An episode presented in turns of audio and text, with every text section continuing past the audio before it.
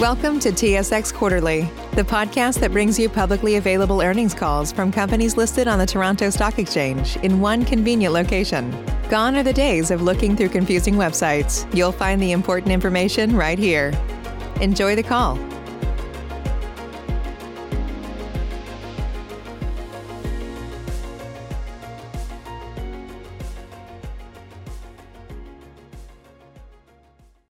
Good morning, ladies and gentlemen, and welcome to the Park Lawn Corporation second quarter twenty twenty-one earnings call conference call. At this time, all lines are in listen-only mode. Following the presentation, we will conduct a question and answer session. If at any time during this call you require immediate assistance, please press star zero for the operator. This call is being recorded on Friday, August thirteenth, twenty twenty-one. I would like to turn the conference over to Jennifer Hay, General Counsel. Please go ahead. Thank you, Grant, and good morning, everybody. We'd like to thank you for joining us today. Today's call is being recorded, and a replay will be available after the call.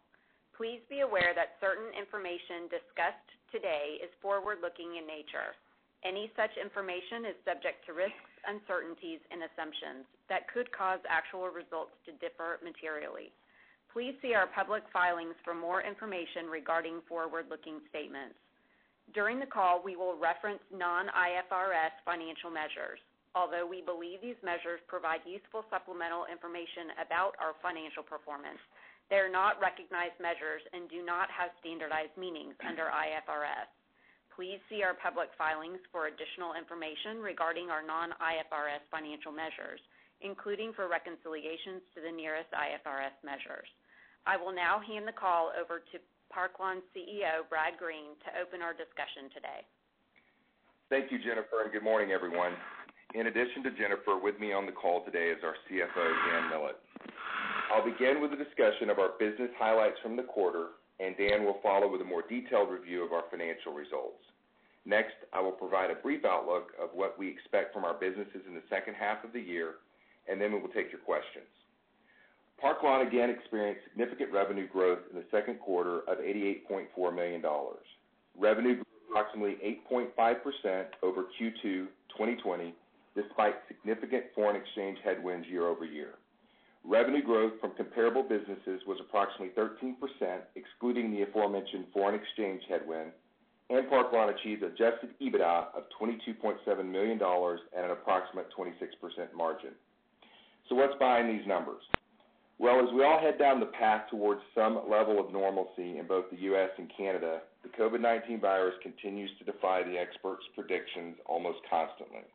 However, one prediction that has proven to be true through the first part of twenty twenty-one is that COVID and COVID-related deaths have decreased from the highs in twenty twenty, which was reflected in the at-need volume of our comparable businesses. However, the total funeral home call volume as well as the total cemetery internments increased quarter over quarter. These increases were driven by both our acquisitions and continued improvements in operating performance. Again, as we anticipated, our funeral average revenue per call increased quarter over quarter as jurisdictional restrictions were lifted in the markets where we operate and families, quite simply, pivoted back to their pre-pandemic choices of celebrating their loved ones with a service and memorialization. That increase was approximately seven percent. Furthermore, we continue to see a substantial increase in demand for both pre-need cemetery and pre-need funeral products, including property, services, and merchandise.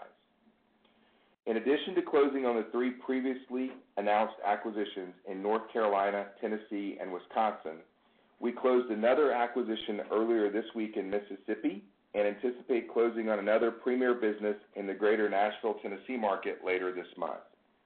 With these two new acquisitions, we have deployed approximately seven million U S dollars so far this year, and we're not done making acquisitions in twenty twenty-one. seventy-five, sorry, my, my apologies, seventy-five million U S dollars so far this year.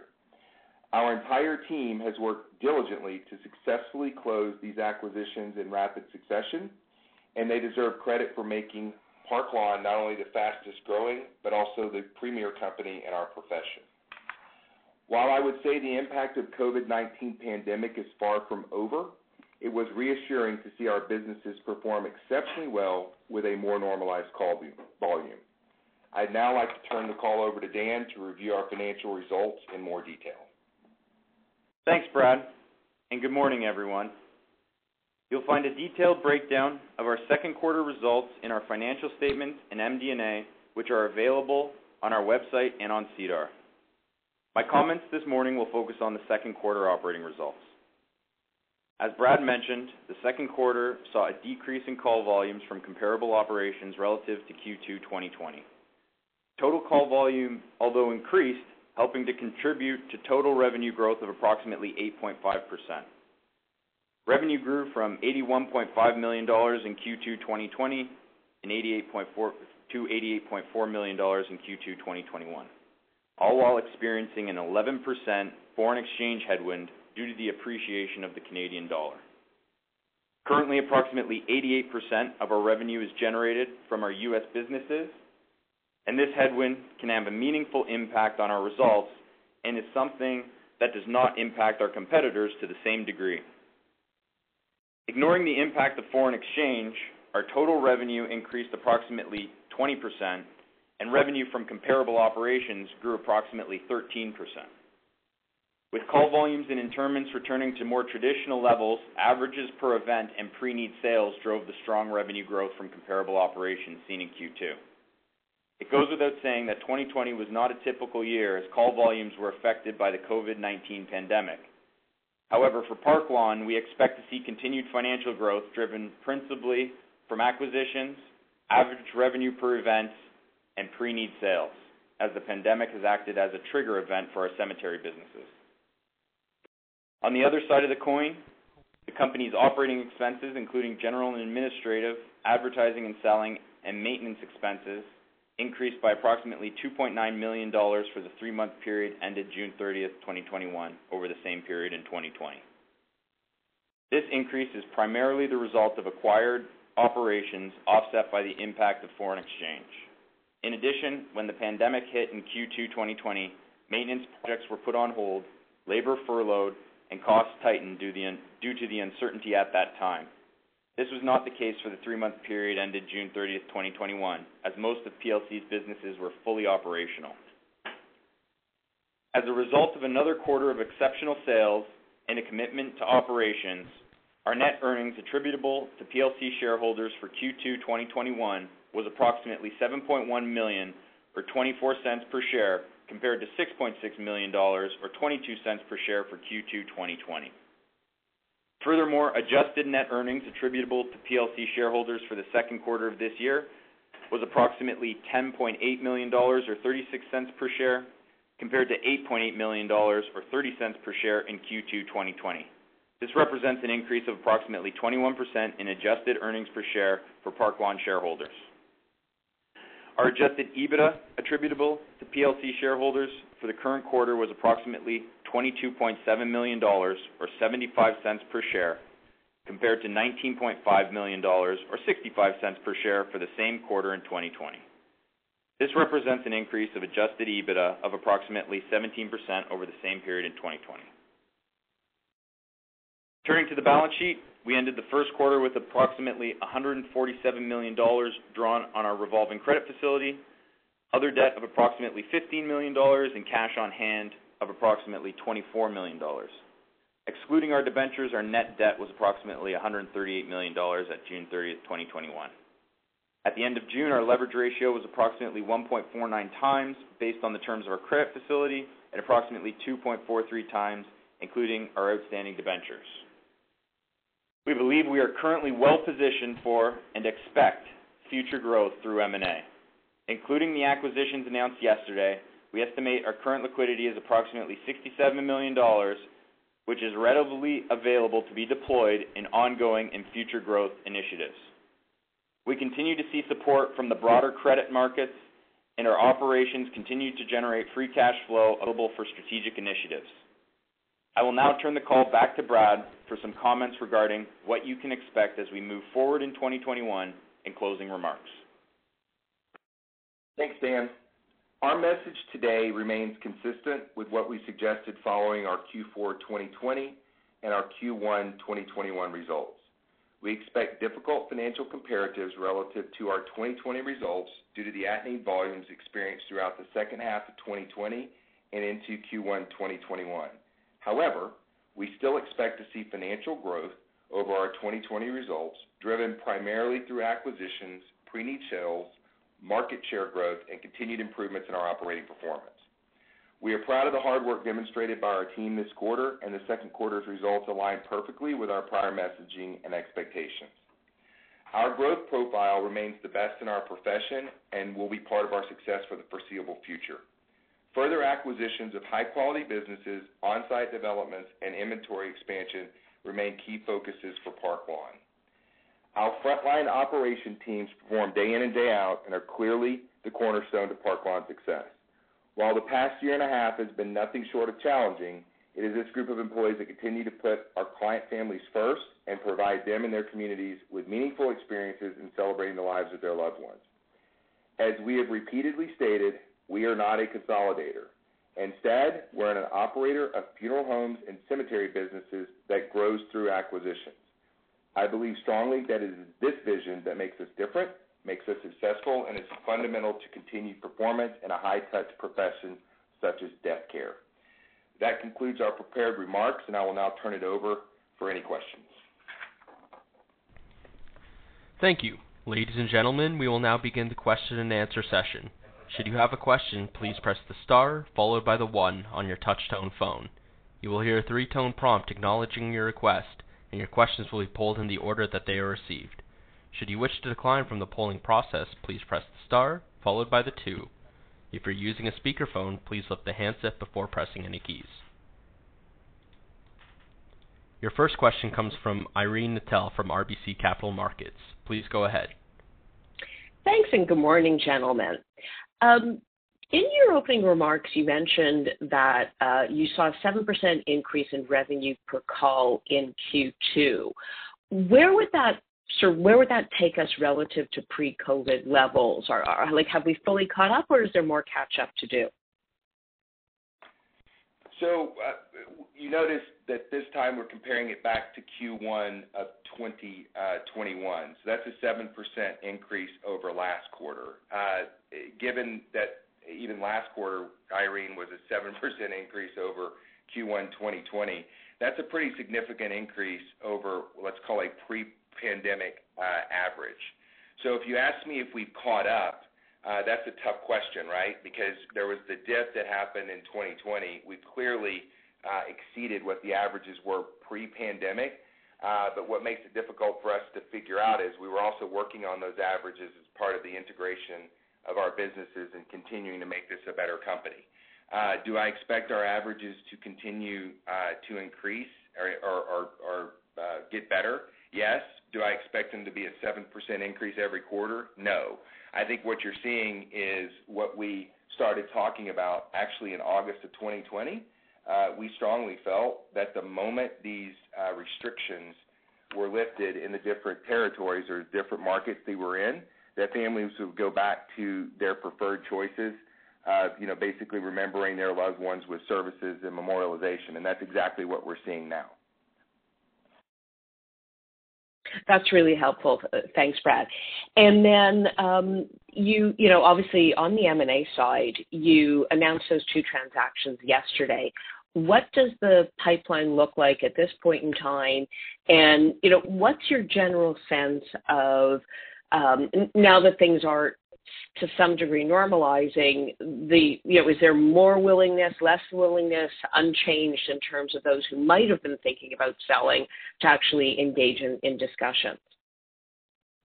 So I would almost rename it, in front, instead of calling it a pipeline now, Irene, I'd almost call it a queue uh, to answer the question, meaning okay. we're, getting a number of, we're getting a number of phone calls to the point Uh, that that we're telling good businesses or good owners that if they want to join Park Lawn, that they're going to have to wait into next year because that's the level of activity that we're seeing. So when we're getting phone calls uh, from broker deals and they say, you've got thirty days to respond and this and we need to have it done by the end of the year, we're just telling those people no. Uh, because we can't get to those acquisitions right now, given the rate of, uh, given the number of people that want to join Park Lawn. So four out of the five acquisitions we've had have been non-broker deals that were just dealing with Park Lawn because that's where those people wanted to sell their business to, and those are the people that we're focusing on. So it, that is a very strong way of saying, and this could change in a quarter or two quarters or three quarters, and if it does, I will tell you. But it's less of a pipeline now where we're going out and, and trying to get people to come to us, and more of us just dealing with the good folks that want to join our company. I think this is what my grandmother used to call a golden problem. Um, but but just just thinking this through, um, what would have to happen for you to increase your ability to sort of to just I guess to handle a higher pace of, of deal inflow? I'm not sure that we would even do that. Uh, kind of okay. kind of contrary to that, uh, I, I think if you look back to how we describe Park Lawn and what we believe internally in this company, we are firm believers that we operate funeral homes and cemeteries. And part of acquiring them means we have to integrate them and continuing to operate them in the manner in which the former owners and the employees remain proud. It's a circular argument. By doing that, more former owners, more premier businesses want to join us, and that's what causes that queue. So what's, what really tempers our acquisition activity is the same group of people that are working on acquiring them is the same group of people that are integrating them and then operating them later. We don't have different teams. We all own this. And so really, Irene, we could add more people uh, to bring acquisition on quicker, but it is our belief that if we did that, we then wouldn't be able to integrate them and operate them, and eventually you break that that uh, queue and you start talking about a pipeline again, and then you start talking about having to go out and overpay for businesses to get them to join you. Uh, so I kind of like our acquisition activity. I think two thousand nineteen was a high watermark. I think twenty twenty-one uh, will also show that we're very capable of doing a lot of acquisitions, but I'm not going to leave anyone with the impression that we're going to continue, that we're going to even ramp that up further uh, because I just don't think we can do things the way we like to do around here if we start making more acquisitions and kind of the, the steady drumbeat that we like to see. Uh, that's a great answer. And then just one more for me finally, just uh, quickly, um, you know which one is coming, uh, the I T platform, um, where are we? I think last quarter we were kind of, uh, we had done a live test. Where are we at this point, and, and are we still on track with the timeline? We are still on track with the timeline. We expect our cemeteries to be online by the end of this year. Uh, then we'll flip the focus more to the funeral homes. Uh, we did it in that reverse order. Well, I say reverse order. We did it in that order because we believe we would get uh, the most impact out of the cemeteries. Uh, COVID continues to cause us headaches with that. I mean, because sometimes we can get in places and sometimes we can't. That's now gone. So our ability or for our folks to travel around, it's a lot easier, and also as we continue to do acquisitions, the same I T team that's rolling out FACTS is the same I T team that I basically dispersed to to, uh, to two locations in Mississippi this week, and we'll be dispersing next week to Tennessee. So it, it, it's not going, I guess, it's going as we planned. I'd like it to go faster, but we're still on track from what we've been telling you from the beginning. That is great. Thanks so much. Your next question comes from George from Scotiabank. Please go ahead. Yeah, thanks. Uh, good morning, guys. Good morning, George.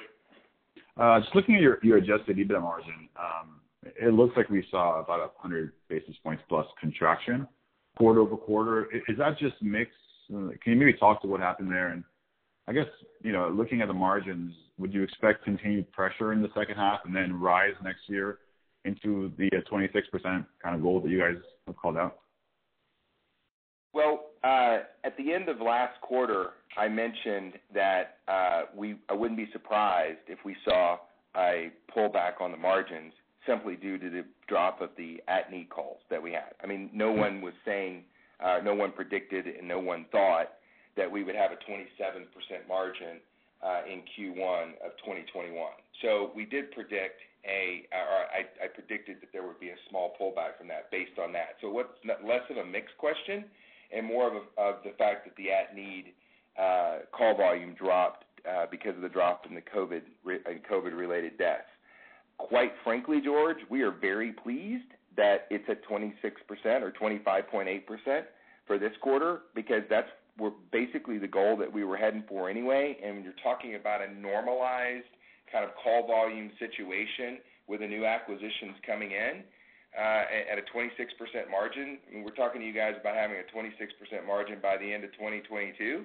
And I would be really surprised if we can't maintain margins at this level or above on a go-forward basis. I mean, it's it's going to be in this range as we predicted it would be. Okay, that's helpful, Brett. Thanks. And um, rightfully so, you called um, COVID a trigger event uh, as it relates to the pre-need business.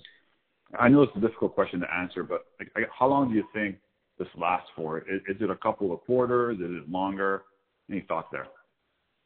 Yeah, that's a good question. Uh, You know, the, this the, the, we were first asked, asked the question back in August of twenty twenty, and, and I, I'm not going to take credit for that. It was Jay Dodds who said, look, this is going to be a trigger event and a big deal going forward. And if, if you look back to the transcripts of these calls, we started kind of preaching that.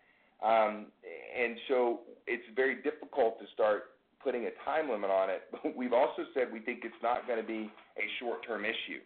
So eighteen to twenty-four months from kind of the time that, that, that the COVID thing starts to really back down, or COVID deaths start to really back down, uh, is, is about what we're thinking. But, you know, George, your guess is as good as mine, right? This has been a big impact on a lot of people and could be for a long time. And when you talk about a trigger event, you're really just talking about the ability for our, our salespeople to be able to start a conversation about death and what that planning looks like if that were to occur. COVID nineteen has clearly put that in the front of mind of everyone in the U S, so it makes the conversation start easier. So the question you're really asking is, when does that wane? So I say eighteen to twenty-four months, but if we're in eighteen to twenty-four months from now and these numbers are still high, it's because people are still thinking about what happened in twenty twenty. Okay, that's helpful. And just one last one, if I may. As we've been putting on more and more funeral-based um, assets compared to, to a few years ago, Um, in theory, we should be taking on more leverage. Um, so, so just wondering, what would be your comfort zone at this point um, as it relates to the balance sheet? Yeah, George, um, you know, I think we've kind of been alluding to this over the last few quarters, but, you know, simply put, um, we're, we're much more comfortable taking on some more leverage from where we are today. Um You know, I don't want to put a, a target on it, because I find when you put a target on something, you start managing to that number, and, and with the capital stack, it's it's very fluid, and, and things are changing daily. Um, but again, simply put, you know, we have an appetite to use more debt in our structure uh, based on the risk profile of the company. Um, you know, I, I mentioned in my remarks, um, the credit markets are very um, – are very forthcoming to us right now. Um, we're looking at our credit facility to make sure, you know, we've got the right amount of availability uh, for our growth and expansion plans. Um, so, you know, where we sit today at kind of two point four times or, you know, one point five times, depending on how you look at it, you know, we expect it to increase from there. Okay, right. Thanks for answering, guys. Good luck. Your next question comes from Scott Fromson from C I B C. Please go ahead. Thank you, and good morning, gentlemen. Um, just morning. Wondering if you could uh, you can break down uh, the um, a little bit of the uh, the per call growth. So, are you able to are you able to break down the per call growth rates between cemetery and funeral home, and, and are you able to provide a little bit more color on absolute uh, levels currently versus uh, pre-pandemic levels? So you mean on the call mix? Is that what you're referring to? Yeah, I mean, ba- basically, you know, like like uh, S C I gives uh, average uh, per call revenue for for funeral home, and, and it doesn't do so for for cemetery. But it, are, are you able to, to provide something similar to that? I mean, look, uh, I was just going to say. Uh, S C I put in uh, thirteen percent growth per funeral home service um, call, and, and, you know, on a total of uh, twenty percent uh, uh, organic growth, thirty-four from cemetery. You know, I lo- look, recognizing that your real growth number is thirteen percent, I'm just wondering if you can if you can kind of put it in, in context with uh, S C I's uh, performance. So the seven percent uh, average growth number that we gave you is on the funeral homes. Uh, some, uh, and the reason why S C I wouldn't give you, or doesn't, I guess, give you a, a average growth in the cemetery is the same reason you don't hear that from us. It kind of moves up and down, and there are things that are in the quarter and not in the quarter based on what you recognize and don't recognize. So there, it just doesn't really tell you whether there's a growth or a retraction. Uh, so, no, we don't have that number. We don't track that number, quite frankly, because it doesn't do us any good. But when they're talking about the average uh, contract growth, they're talking about funeral homes just like we are. So, Scott, no, I don't have it for you on the cemetery side because we don't pay attention to that anyway. Yeah, look, I, I recognize it's a weird time, and it's a, it's always a little bit of a, a tricky mix, but um, uh, that's uh, that's that's helpful.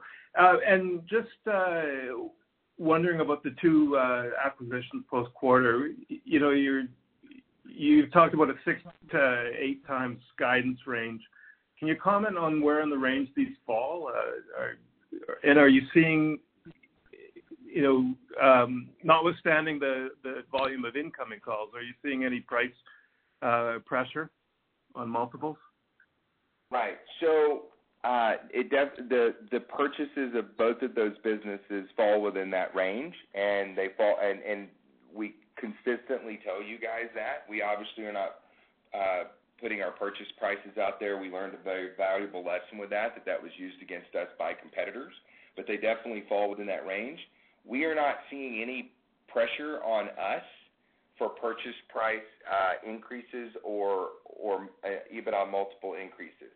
Now, uh, to my knowledge, uh, there hasn't been a lot of activity in the uh, acquisition market by the other two publicly traded companies. Um, as a matter of fact, pretty limited. I think S C I mentioned that they had employed, uh, deployed ten million dollars this year. Uh, in acquisitions, and that they intend to do more by the end of the year. That could put pressure on this if we go head-to-head with them on a deal, but that hasn't been the case as of late. And I haven't seen Carriage Services being a competitor to ours in a year and a half. So really what we're doing is going in and valuing these businesses in a way that the, that the owners can understand, and then we share it with them. We tell them how we get there and how we plan on running their business on a go-forward basis. So that we're not seeing any price pressure yet, uh, but if the other two publicly traded companies uh, start getting very active in the acquisition market, uh, that could actually cause an impact, but I don't anticipate that to affect the people who are wanting to join us. Thanks, Brad. That's helpful. Just one quick question maybe for Dan. Uh, what's your current thinking on shifting to uh, U S D reporting? Yeah, Scott, I think you asked that same question last time, and I, you know, I'll, I'll tell you the same thing then that or now that I did then. But um, you know, uh, I have nothing in, to announce today. But you know, with eighty-eight uh, percent of our revenue coming from the U S and that number growing, um, it is something we are we are active on, and you know, I, I think it's inevitable. Great. Thanks very much, gentlemen. I'll turn it over. Thanks, Scott. Your next question comes from Daryl Young from T D Securities. Please go ahead. Morning, everyone. Uh, Morning. Question around the call volumes. I think you said they have normalized from pre-pandemic levels uh, during during the quarter.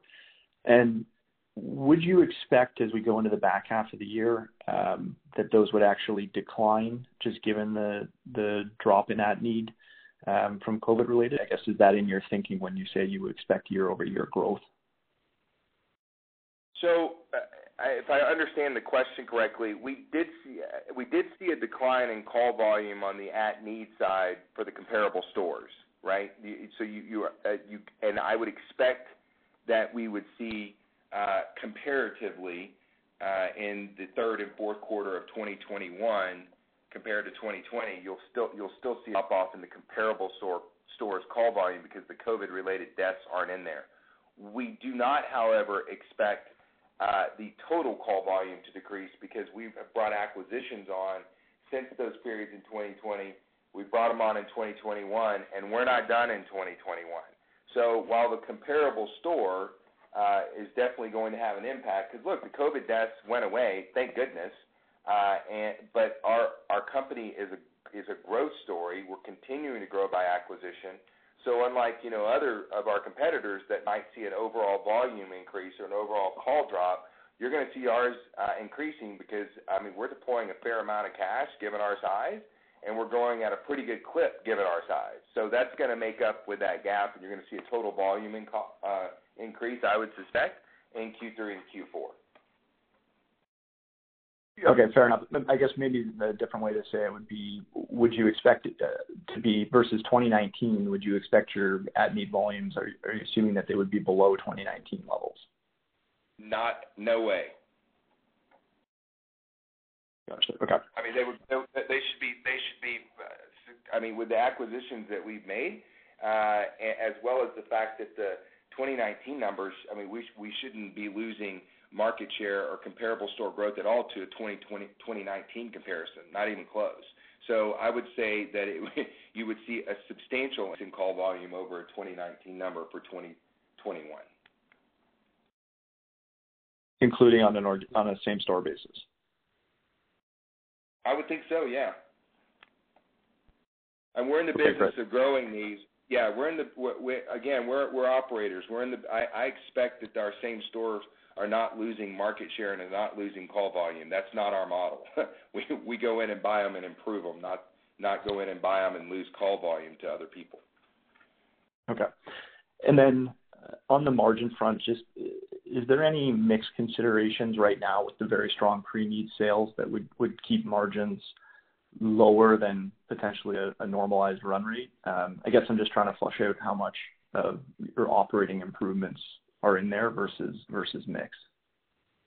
Yeah, no, I'm not really concerned about that uh, at all on the mix side. I mean, it, you know, our pre-need sales, whether it's funeral home or cemetery, that's just locking in future business, and generally you're put you're selling that at a higher uh, at a higher cost anyway, or higher average anyway. So no, I, I don't see that as being a problem. When I talk about the operational performance, there's two things that's going in there, right? One is continuing to grow market share, which is which goes to your previous question, where we I mean we're constantly focusing on the grassroots and how we continue to make these businesses better on a market share basis, but also the other things that go into operational performance, expenses, things of that nature that we need to focus on, uh, uh, how we sell things, developing other properties, things of like that. I mean, that's truly operating the business and continue to focusing on our operational performance. But no, I don't see the pre-need sales affecting that at all. Okay, that, that's great color. Thanks, Thanks, guys. Your next question comes from Zachary Evershield from National Bank. Please go ahead. Morning, everyone. Congrats on the quarter. Good morning. Thank you. So great color so far on margins and acquisitions. I think most of my questions have been answered there. So I guess, could you tell us a little more about the rationale behind the sale of your stake in Parkland? Yeah, so that was a business that was purchased prior to the current management team coming in, and the way that that business was structured or purchased was we owned fifty percent of it, and the former owner owned fifty percent of it. Uh, and this is not to speak to his character at all. As a matter of fact, I think he is a very good business uh, individual and a very good person and runs a very good business. Uh, but anybody on this phone call who's been partners with anybody understands that a fifty-fifty deal is generally not what you want. Someone's got to be in control of the business. So we approached him about buying one hundred percent of the business, and he basically said, well, I would like to talk to you about buying it back. Uh, so it was someone was going to have to buy and someone was going to have to sell. It wasn't necessarily in a market that we thought we could grow in. As a, as a matter of fact, he owned the market, and I think he's going to own it for quite some time. Uh, so we sold our fifty percent back uh, to him. And, and we're going to deploy those assets, hopefully very uh, deploy that capital, hopefully very quickly back into Canada if we ha- if I have my way before the end of twenty twenty-one. So the theory behind that was quite simple. Uh, someone, it was a fifty-fifty deal. You will never hear us do fifty-fifty deals going forward. It was a legacy transaction. It made sense to both parties. We parted very amicably. Uh, we would support him if he needed any help from us whatsoever. Uh, the end is really what happened there. That makes a ton of sense. And then I guess the answer is probably no, given the ownership structure, but are there any other strategic divestments that could boost your liquidity? No, and we're not really in the divestment business anyway. Uh, you know, it, it, it was a struggle to do that. Good EBITDA is hard to come by. You guys know that. Um, and, it, it, again, there was no problem with this business at all, and I want to make that clear because he has it going forward. And uh, so it was a little bit of a struggle to even talk about giving up good EBITDA. Uh, but, no, we're not interested in divesting uh, any of our businesses at this point in time. Thanks. Appreciate the color. I'll turn it over. Your next question comes from Maggie McDougall from Stifel. Please go ahead. Thanks. Um, following up on a bunch of different uh, questions, I, I just was curious. The platform that you guys have now and, uh, you know, once you're fully live on your I T system, what kind of revenue do you think that that can support? In other words, if I'm thinking about, like, outside of the next quarter or two um, and about the three- to five-year view, uh, considering the scope of opportunity you, you likely will have to build your business through acquisitions, um, how much can you do on the current platform before adding considerable G and A? Thanks. So, good question. As far as the I T infrastructure is concerned, or the software package, it's completely scalable. I, as a matter of fact, I, that, that would not be a concern at all.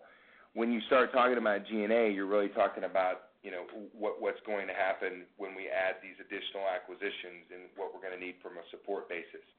Most of them have the operations teams in place. We may add a V P of Ops or a Director of Operations here and there, but most of the operations folks are baked into the deal. So what you really see us having to look at is you've got H R, you've got accounting, and you've got I T. And most of that infrastructure that we built out in twenty nineteen, when it was the painful conversations when we were telling you folks that we were building that because we knew this was coming, that's in place.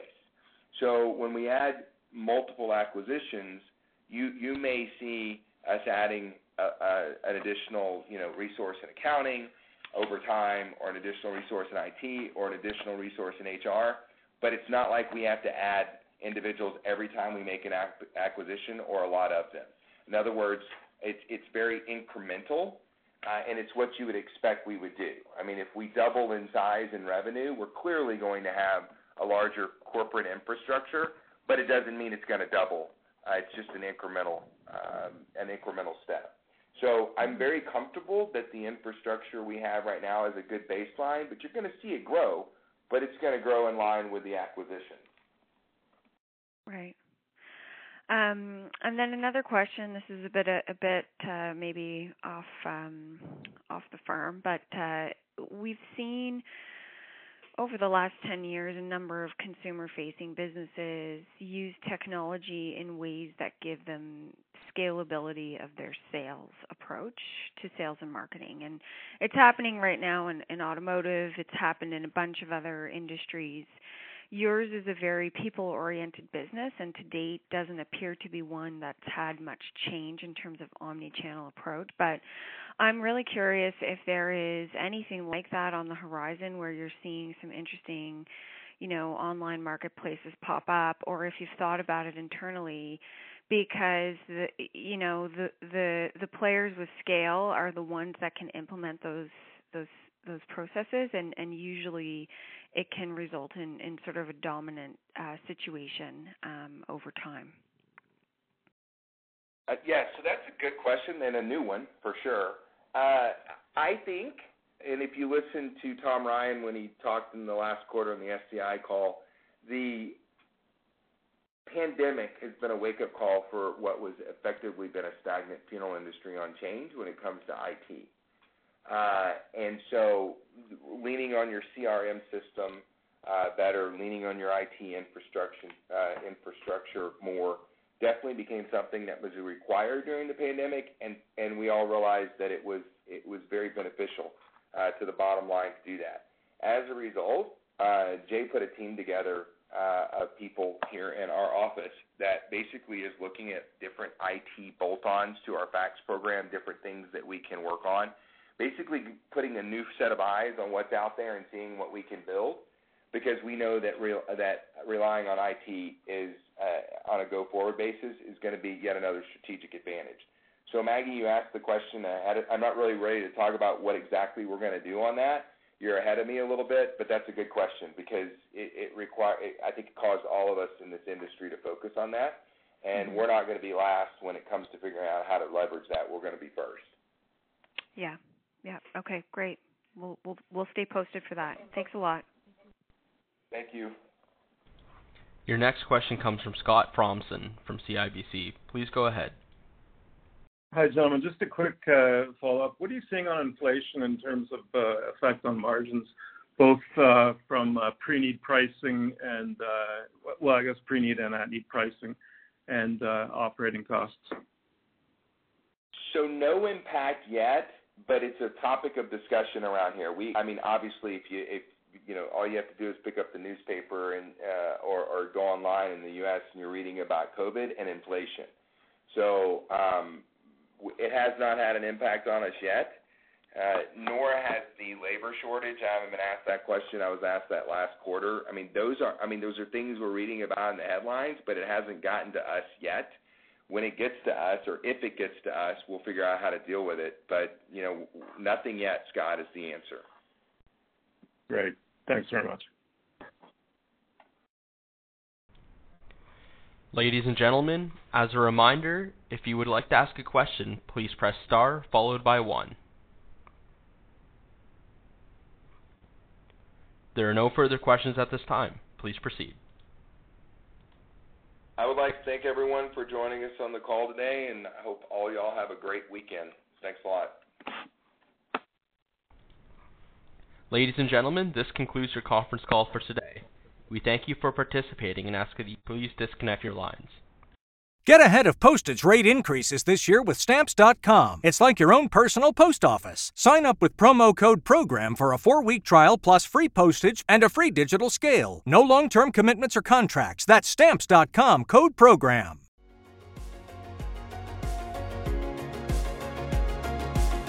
Thank you for listening to T S X Quarterly. If you enjoyed the cast, remember to leave a good rating. And remember, for any additional inquiries, please consult the company's investor relations section on their website. See you next time.